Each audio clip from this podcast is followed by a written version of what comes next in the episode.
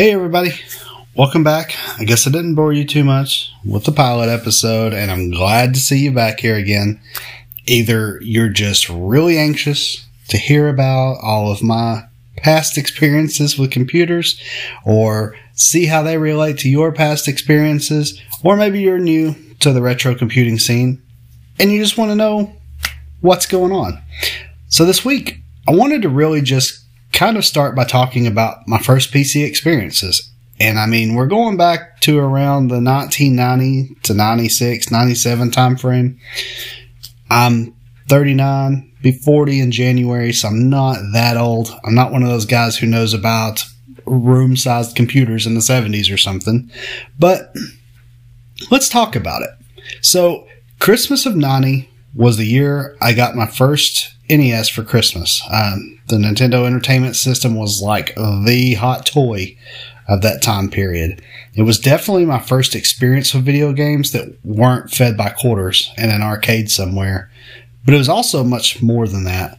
Kids my age were so caught up in the games, and while I really was too, I also couldn't help but wonder what made this little gray box plugged into my TV with a single cable tick and offer up these worlds that I just had never imagined before.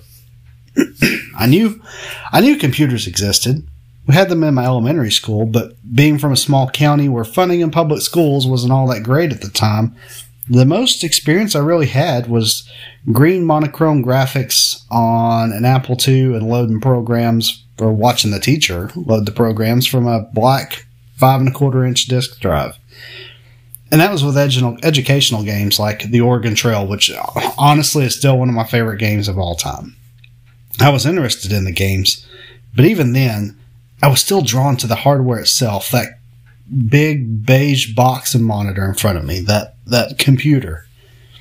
Around the time I was probably in the fourth grade, I believe, um, my mom had started taking some not time college classes. And I remember her buying a secondhand Tandy computer of some sorts. I think she bought it from a print classified ad in, in the local uh, classifieds. I don't know the specifics of it, but looking back, I would say it was probably a pretty basic 286 or so um, system at that time. It would have been really outdated even then. We didn't have much money growing up, so I highly doubt it would have been anything more than that. At that age, the Tandy was off limits to me. It sat on a small desk in my parents' room, and I just wasn't allowed to even go near it, and definitely not allowed to play with it. That's what the Nintendo's for, my parents would always tell me. Of course, this only made me so, so much more curious about that computer. That thing that stayed locked away behind a bedroom door that I just wasn't allowed to mess with. Curious to the point that if my mom would leave a college book on a piece of software or something lying around, I'd flip through and read bits and pieces and look at all the screenshots. Not really interested in the software itself, but just that user interface and trying to quench my need to know what made the thing so special. And if you fast forward a bit, I was starting the sixth grade at a new school, probably around 1996, uh, roughly, I would say. And that's when I worked in my walked into my first new classroom. And I immediately was drawn to a row of tables with five or six beige boxes and large color monitors sitting on top of them. That familiar name, Tandy, was printed across each of those, but also the subtitle Sensation.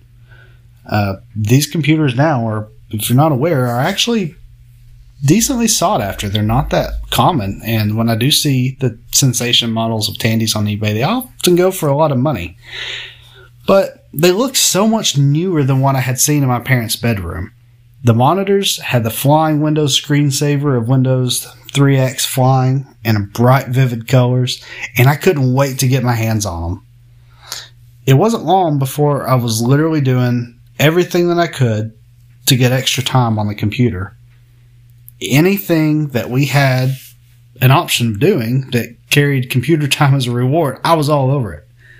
I played the VGA version of the Oregon Trail, the Microsoft Entertainment Pack games, and what I think was most likely the Papyrus IndyCar racing game. And even the simple stuff like Microsoft Encarta was just mind blowing to me on the models that had CD ROM drives, of course. Not all of them did. We didn't even have the internet, but that was fine because at that point, I still hadn't really even begun to be exposed to it yet. And commercials were just on TV were, you know, just beginning to show website addresses. So it still hadn't really even hit, hit its stride. Whenever I had an opportunity, I'd sit and just explore Windows.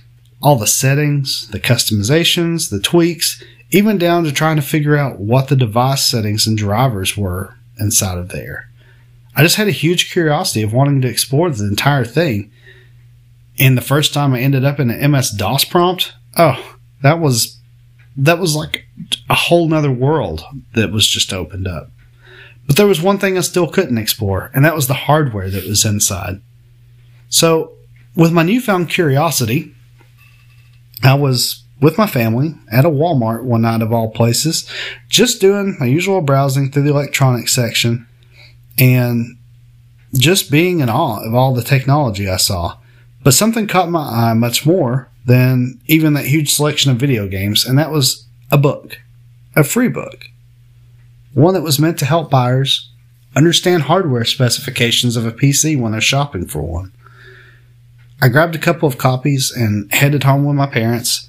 And on the car, roam, car ride home, I was already several pages in. It was packed, packed with so much buying advice. Not that I really could have afforded anything, not with my little allowance, but buying advice that broke down what every single component you might see listed on a spec sheet was and the basic theory of operation in layman's terms.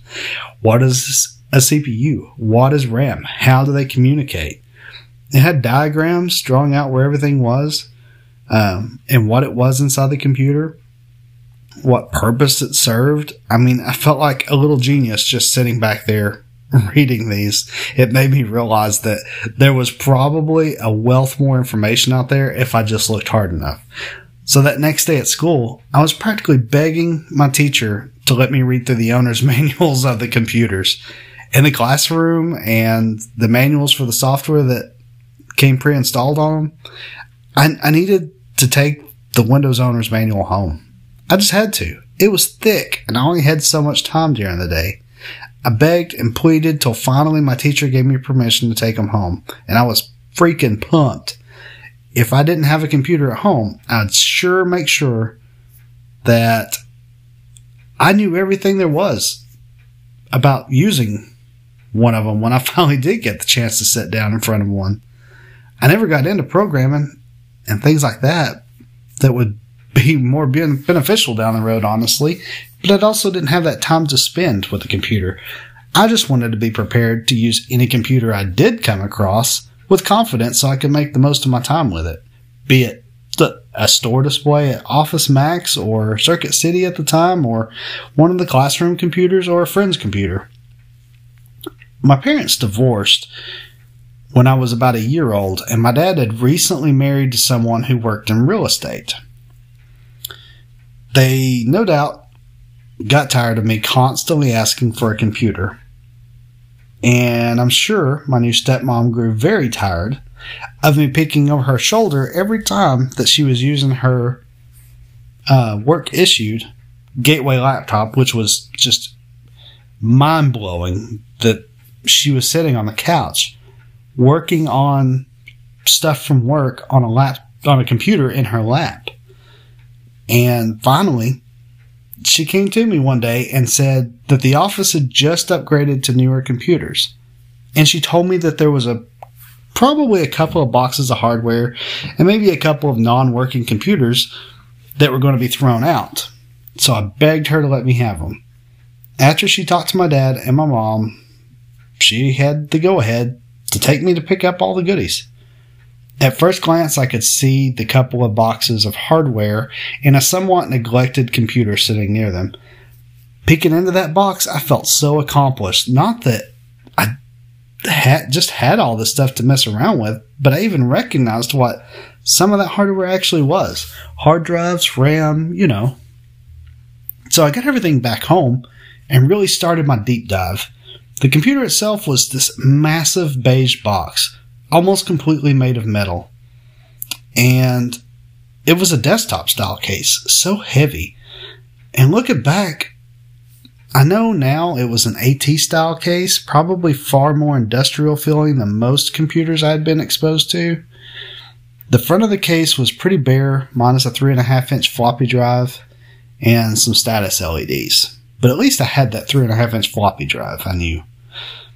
I slid the case open, and there it was this huge green motherboard with ISA slots, an empty CPU socket, and what looked like one stick of RAM. I was confused at first because this was the era of 486 and Pentium chips I'd been reading about. And I could only see an empty socket that looked like nothing that I had been reading about. I found out it wasn't a CPU socket per se, but a coprocessor socket. I looked deeper until I found a small chip labeled Intel 386 SX 16 megahertz. Much slower than the 486 and higher computers I'd gotten to play around with, you know, up to that point. But it was mine, nobody else's. I didn't care. I would use that three, the little 386 and squeeze every ounce of fun out of it that I could. So digging through the box, I found a pretty basic looking video card and this massive, like five and a quarter inch size hard drive, like this just huge Seagate hard drive, and a couple more sticks of RAM. I began best I knew how, just throwing it all together. Got lucky, didn't blow anything up, and somewhere along the lines, a monitor that I had gotten to use that I don't even remember where I got it all, you know, set up, ready to go. I set the computer on a small table that I had to use and hooked everything up, and it was so bulky and heavy, it initially sounded like that poor table was going to collapse under it. I flipped the power switch, heard that familiar CRT sound, followed by such a loud, howling, screeching noise. I had read about bearings failing in hard drives, and I thought to myself, that's probably what I'm experiencing. And maybe I'll just give it some time to warm up. Little did I know that hard drive, that would just be a continuous thing with it. Usually a slight tap on the case in just the right spot would settle those bearings down a little bit and take that squeal away. But even if she wanted to squeal, I was willing to listen if it meant having fun. When everything booted, I was left with a C prompt. Thank goodness the hard drive still had DOS installed because I just had a jumble of disk with everything I got that I didn't really know what they were. So I stared. Well, I seem to remember the hard drive was maybe I want to say it was a 50 megabyte hard drive, but that may even be a little bigger. I'm not sure. But it was it was better than none at all. And I stared at that DOS prompt for a bit and started giving some of the basic commands I learned in my books, like dir for directory, launching applications. And there was absolutely nothing of interest on it. But that didn't matter. I had a computer of my own. So the next day at school, I begged to take home the Windows 3.1 floppy disk from the Tandy computers. My teacher, being oblivious to copyrights, I guess, actually let me. And I took them home and installed Windows 3.1. It was a glorious sight. Well, until I soon realized I was running it on about one megabyte of RAM and it was abysmal performance. So after about a week or two of begging my mother for more RAM and calling around used computer stores in my area, do you remember those? I convinced her to take me to a shop that had a great deal on a little expansion board of some sort that contained four megabytes of RAM. And looking back, it seems like this went into an ISA expansion slot of some type. It, it it didn't upgrade the RAM directly on the motherboard. I'm not sure what kind of upgrade card this is today just because, I mean, you know, we're talking about 20 plus years uh, and as a child. But I do, I do remember when I went to purchase it, I remember the store owner being very intrigued that a kid my age was going to these lengths to put together a computer to use. So he went the extra mile to help and like wrote down the very precise directions on how I needed to install it. I went home and got everything installed and ready to go, and I was blown away by how much faster everything was. I didn't have access to much software. My parents refused to let me acquire much, but from school, I was able to make some backup copies of a lot of the same games that I played. You know, borrowing the disc and taking them home overnight or whatever I needed to do. And I'd use that computer for hours a day when I could. Literally, I would literally sit on this computer for hours at a time. Even if I was just drawing in Microsoft Paint or writing random short stories in Notepad, I was always finding something to do with it. I still remember how it had a very old and outdated modem installed.